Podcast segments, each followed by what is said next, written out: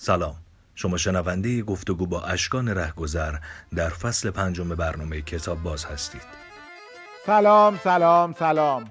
برنامه کتاب باز شروع شد.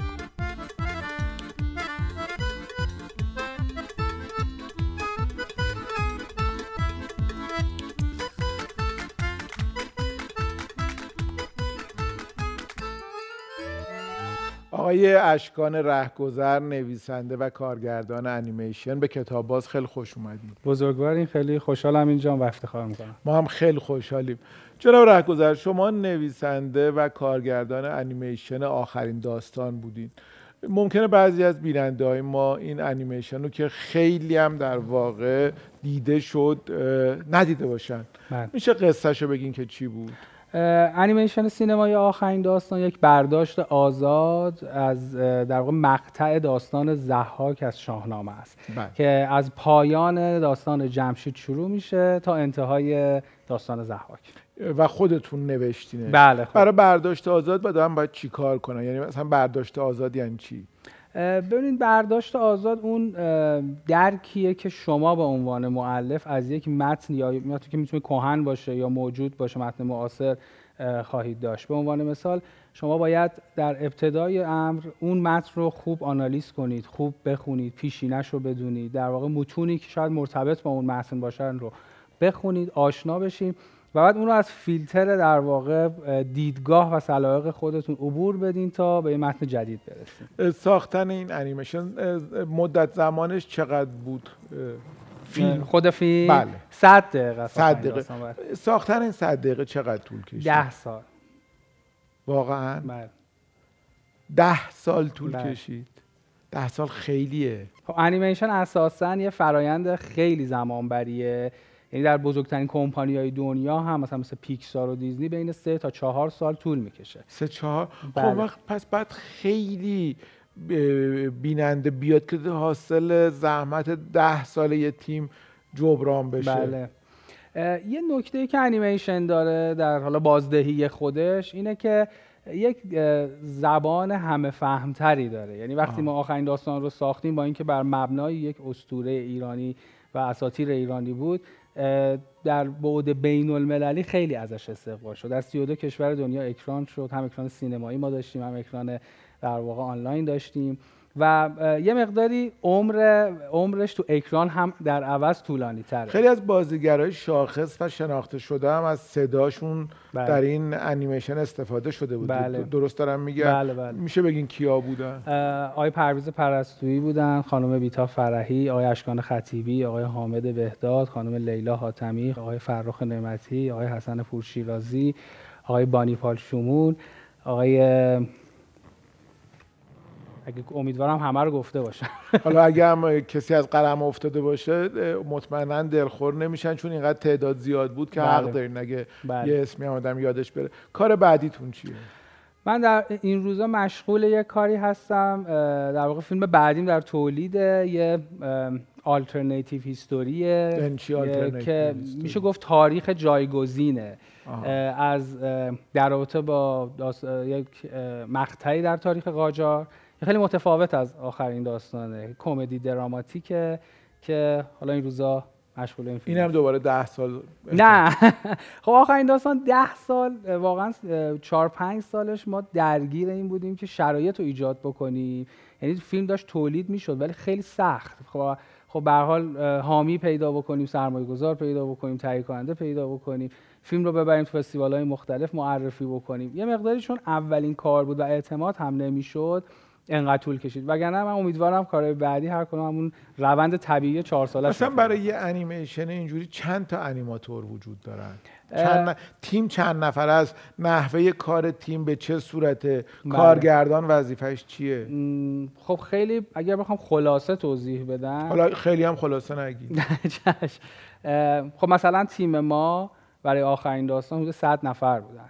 الان مثلا حدود 100 نفر 10 سال. بله. حدود البته کم متغیر بود. مثلا تو مقاطعی ما با 20 نفر جلو می‌رفتیم ولی در بهترین حالت ما حدود 100 نفر بودیم. الان مثلا برای مجموعه کار بعدی که داریم انجام میدیم مجموعه استودیو حدود 110 نفر هستن که خب تو انیمیشن مشاغل زیادی وجود داره. یعنی انیماتورها یک دسته از این مشاغل هستن. دیگه چی مثلا هست؟ ما در همون در واقع مراحل تولید فریم ها چون ما انیمیشن دو بعدی هم کار می‌کنیم در واقع ما انیماتور داریم key animator داریم in-betweener داریم در واقع cleanupper داریم dessinateur داریم مسئول رنگ داریم layout artist داریم background هیچ آرتیست کدوم ما داریم. نفهمیدیم. اینا هر کدوم یه تخصصن هر کدوم یه تخصصن که کنار هم قرار می‌گیرن و در واقع وظیفه کارگردان اینه که یک هارمونی ایجاد بکنه از تمام این مراحلی که دارن جدا جدا انجام میشن تو اتاقای مختلف آدمای مختلف یعنی مثل فیلم live action یا زنده نیستش که شما همه در صحنه باشن کارگردان به کل موضوع در آن واحد تسلط داشته باشه همه چیز داره جدا جدا انجام میشه و کارگردان باید بتونه این هارمونی رو ایجاد بکنه. میاد همه چیز قبلا باید در ذهن کارگردان بله. شکل گرفته باشه یعنی شما وقتی یه فیلم معمولی که داریم می‌بینیم دوربین و زاویهش در صحنه می‌تونین انتخاب کنین. ولی اونجا باید قبلا فکر کرده باشین و به انیماتور بگین از چه زاویه‌ای می‌خواین دیده بشه. درست دارم میگم بله دقیقا اه، بر همین مبنا پیش تولید انیمیشن هم خیلی طولانیه. یعنی انیمیشن به صورت معمول دو سال پیش تولید داره به صورت معمول از این چهار سال که خدمتتون عرض کردم دو سالش رو پیش تولیده. بعضی موقع خیلی از پروژه ها قبلتر از این چهار سال سه چهار سال هم اصطلاحا تو دیولپمنت هن. که یعنی چی development؟ دیولپمنت در واقع توسعه اون داستانه. در واقع کارگردان اه، با یه تیم خیلی کوچیکتر استوری بوردها رو تهیه می‌کنن همون در واقع رفرنس های تصویری رو آماده می‌کنن برای اینکه بتونن به تیم درست و دقیق منتقل بکنن که چه باید کرد. شما خودتونم انیمیشن در واقع کار کردین می‌کشین اصلا؟ بله خب یه کارگردان انیمیشن باید به طراحی تسلط نسبی داشته باشه که بتونه به صورت تصویری منظورش رو بیان بکنه. خب من تو هر دو کاری که دارم کاری که الان دارم انجام میدم و آخرین داستان مثلا استوری بوردها رو بخش خودم کار کردم. و در واقع حالا در عین حال کارگردان انیمیشن باید به یه کوچولو از هر کدوم از این مراحل تخصصی هم بلد آگاهی داشته باشه و بلد باشه. فاصله انیمیشن ما با انیمیشن های درجه یک دنیا الان چقدره و چه کمبودایی داریم؟ از زمین تا آسمون. جدی میگی؟ خیلی متفاوت. آماده بودم بگین خیلی فاصله نداریم. خب این حرفا یه مقداری شاید شعار باشه که ببینید ما آخه گفتین فیلم شما تو 32 تا کشور رفته بله. ولی به عنوان یک انیمیشن سینمایی مستقل.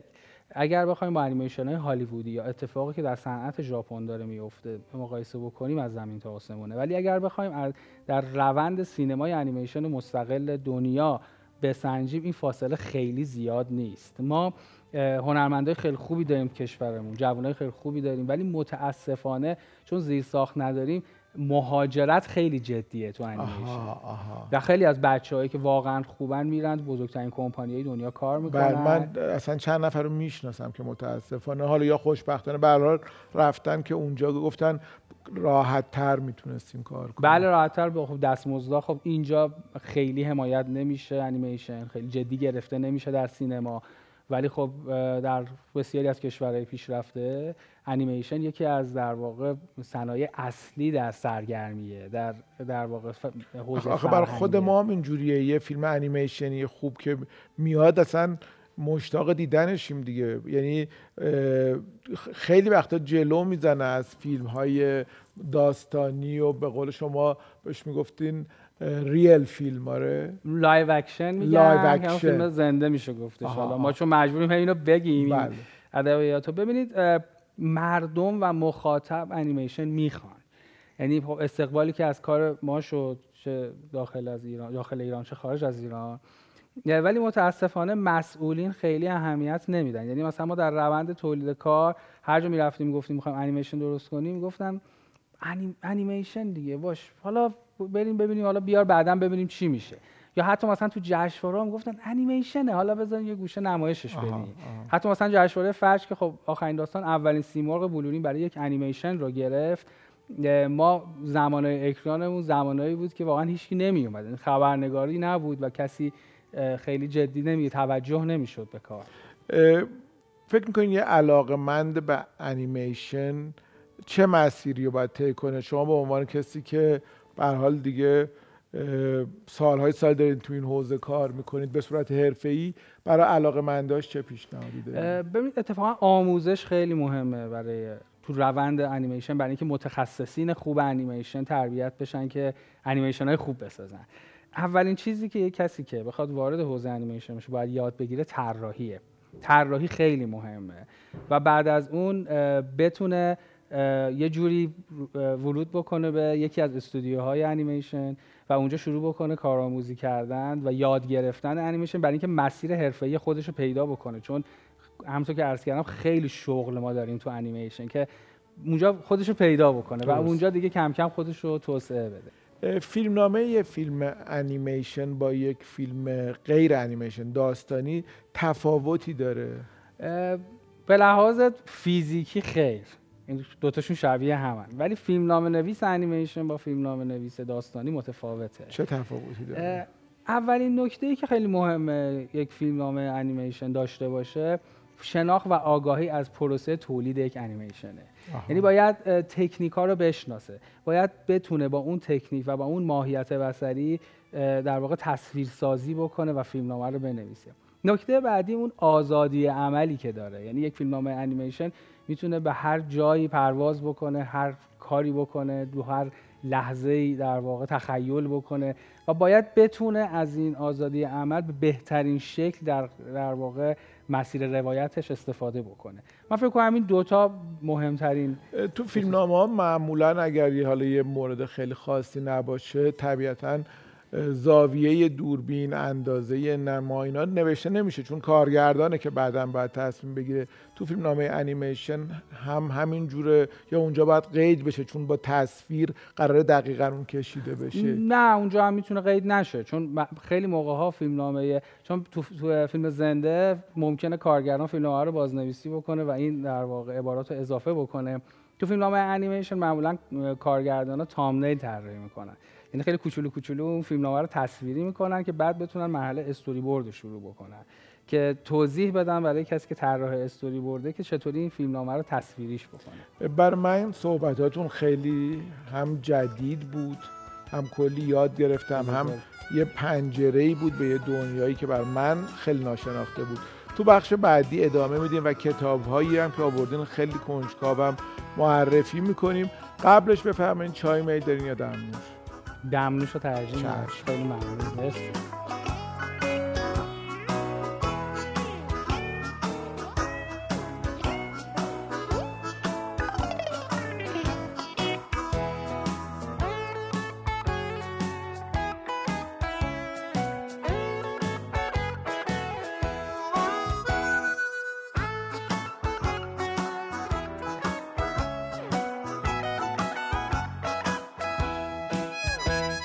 جناب رهگذر من یه چیزی که تو خودم می‌بینم در گذر یک سال خیلی از افکارم خیلی از عقایدم تغییراتی می‌کنه. بله. حالا دو سال سه سال چهار سال که دیگه خیلی هی این تغییرات بیشتر میشه. بله. وقتی یه پروسه برای تولید یک فیلم انیمیشن نزدیک به ده سال طول می‌کشه خب ده سال زمان زیادیه. وقتی شروع شده یه جور شاید آدم فکر می‌کرده بعد ده سال دانشش تجربهش تواناییاش نگرشش تغییراتی کرده. بله. نمیایین بگین که کاش یه کار دیگه کرده بودم. یه جور دیگه به این مسیر فکر کرده بودم. یه جور دیگه این اصلا نوشته بودم کارگردانی بله. کرده بودم. بله.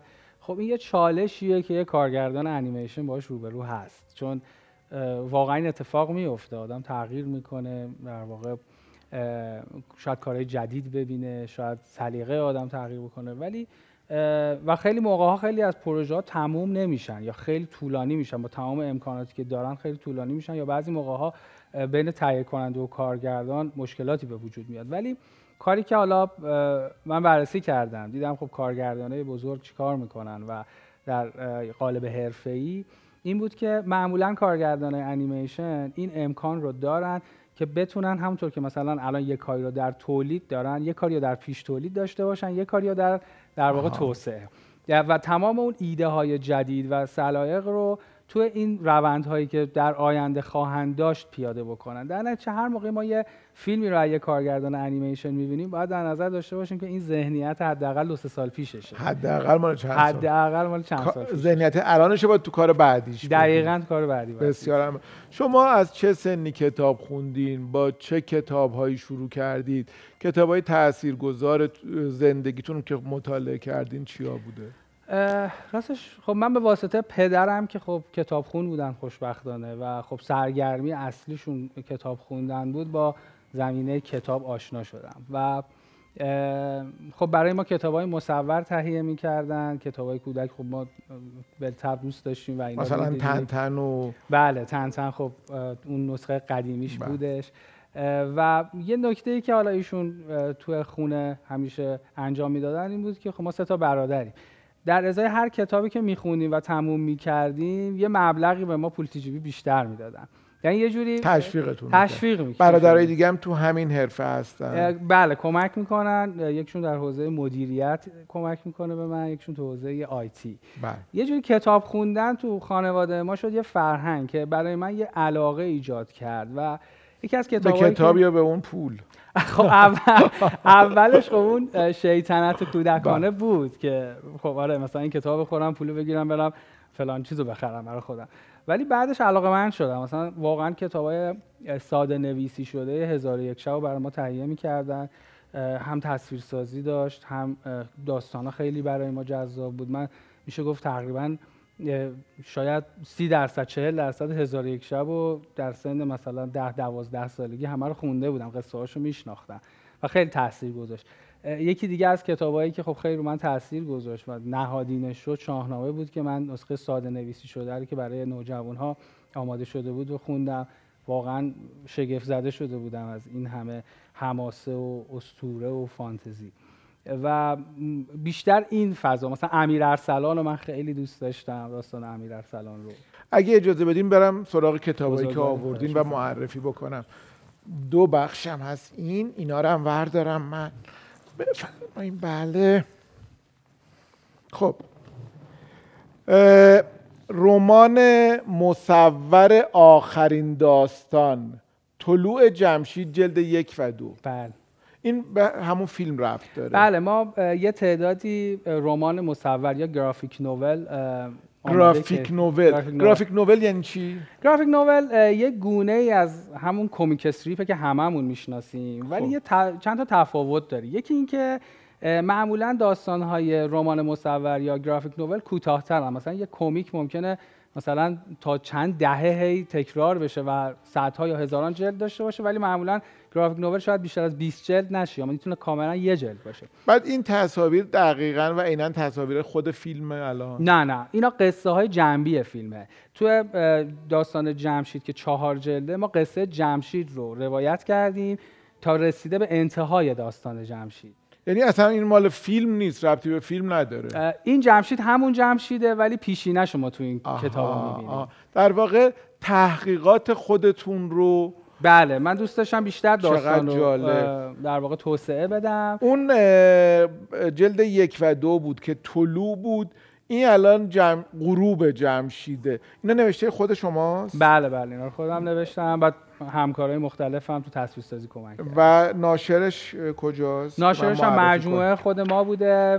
در واقع انتشارات هورخش. انتشارات هورخش. بله. فکر می‌کنم خیلی جذاب باشه برای بچه ها چون داستان های در واقع کلاسیک ایرانی با تصویرگری بسیار بله و زیبا البته نوجوان ها اینا این نکته ای که خدمتتون عرض کنم اینه که پخش جهانی هم شده.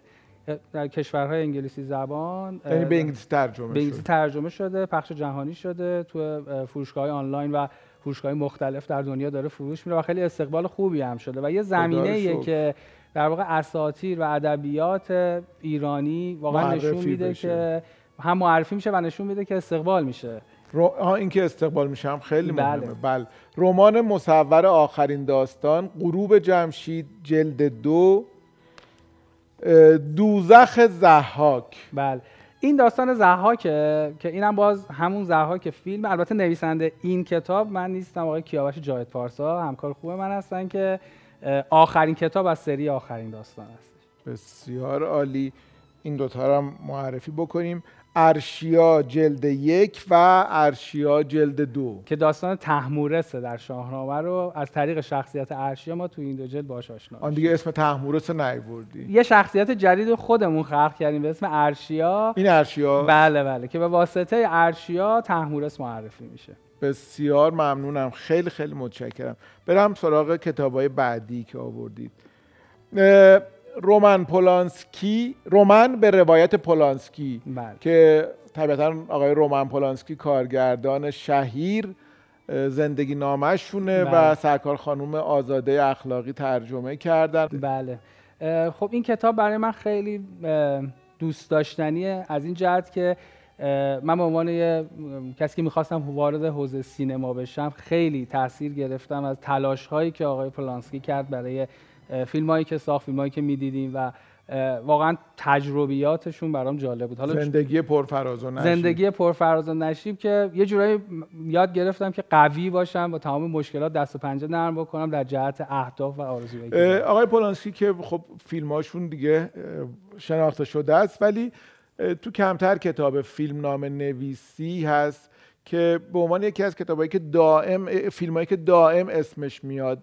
به واسطه فیلم نامش از محله چینی ها اسم یعنی هر کتاب فیلم نام نویسی آموزش فیلم نام نویسی یادم باز می‌کنه دائم محله چینی ها محله چینی ها محله بله چینی ها که آقای پولانسکی کارگردانشن. و خانوم آزاده اخلاقی هم حالا اسمشون اومد یه پروژه خیلی جالب عکاسی دارن بله. به روایت یک شاهد عینی که صحنه قتل و مرگ بسیاری از بزرگان تاریخ معاصر رو خیلی خیلی خیلی با جزئیات و خیلی دقیق بازسازی کردن. خیلی عکسای دیدنیه و خیلی دیده شد. عشقی فرخی یزدی خیلی ها خیلی ها بله بازسازی بسیار زیباست بله. مجموعه دیدم. قدرت استوره جوزف کمبل ترجمه جناب عباس مخبر که واقعا آدم می‌تونه مطمئن باشه به ترجمه هاشون بله، بس دقیق و درسته و. نشر مرکز. بله. خیلی برای من جوزف کمبل شخصیت با ارزشیه. از این جهت که خصوصا تو این کتاب پیوند میده استوره رو با فیلمنامه و, و یک اثر دراماتیک. و اینکه ما متوجه میشیم که استوره فقط داستانهای قدیمی که ما میشنویم نیست. استوره در بند بند زندگی ما جریان داره. و چقدر واجبه برای کسی که به نوشتن حالا چه در بله. حوزه قصه داستان کوتاه یا رمان یا فیلمنامه می‌خواد کار بکنه دونستن درباره اسطوره ها واقعا یکی از موارد مهمه. آقای مخبرم تو حوزه اسطوره و شناخت اسطوره خیلی کار بله کردن. بله بله. شناخت کوروش جهانگشای ایرانی نشر مرکز جناب رضا زرقامی نوشتن و باز آقای عباس مخبر ترجمه بله. کردن. این کتاب خیلی توصیه میشه از این جهت که خیلی بیطرفانه است. یعنی اگر کسی به تاریخ هخامنشی و مقطع کوروش علاقه مند باشه این کتاب بدون تعصب واقعا تاریخ رو روایت می‌کنه. برای من خیلی جالب بود که شما که دارین انیمیشن کار می‌کنین و رو اساتیر ایرانی سه تا کتابی که الان بود یکیش درباره کارگردان بود و تاثیر گرفته بودید یکی دیگهش درباره قدرت استوره بود که شما باید از اساتیر و یکی دیگه درباره تاریخ بود تاریخ هخامنشیان که حالا اون مقطع باز ما باید یعنی شما و همه باید بدونیم دربارش. اگر می‌خوایم روش کار بکنیم بله. اگر می‌خوایم دربارش روایت بکنیم یعنی میرید و مطالعه می‌کنید به بله. دقت برای کارتون. بسیار عالی. و آخریش انسان و سمبولهایش کارل گوس- گوستاو یونگ ترجمه دکتر مح- محمود سلطانیه کتابی که بارها و بارها چاپ شده و انتشارات جامی در آورده. بله.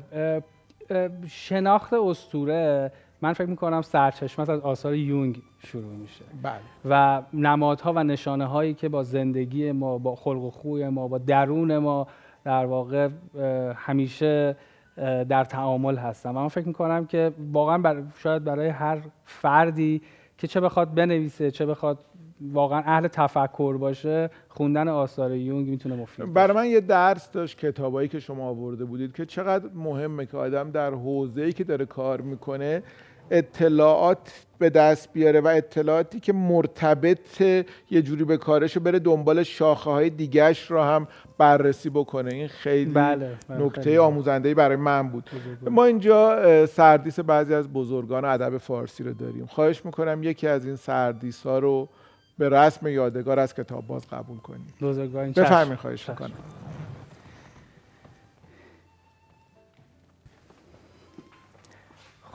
قطعا که حکیم بزرگوار ابوالقاسم فردوسی. می‌شد پیش بینی کرد که فردوسی رو انتخاب خواهید کرد.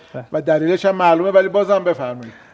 خب من فکر می‌کنم که به شخص خیلی مدیون هستم به فردوسی از این جهت که این انگیزه رو به من داد که ده سال از بهترین سالهای زندگیم رو بهتر زندگی بکنم. در سال- تمام طول این ده سال مراجعه می‌کردین؟ بله. بله بله. یعنی بلتب باید این اتفاق میفته عالی عالی. عالی. اگر اجازه بدید یه عکسی هم بگیریم که برای ما یادگار بمونه. سه و دو و یک. جناب رهگذر ما در برنامه کتاب باز آرزو می‌کنیم که مردم بیشتر با هم حرف بزنن و بیشتر کتاب بخونن. حتما همینطور خواهد بود. ارادتمندم. خیلی ممنونم از- از اینکه دعوت ما رو قبول کردید محبت کردید قربون شما. قربان شما.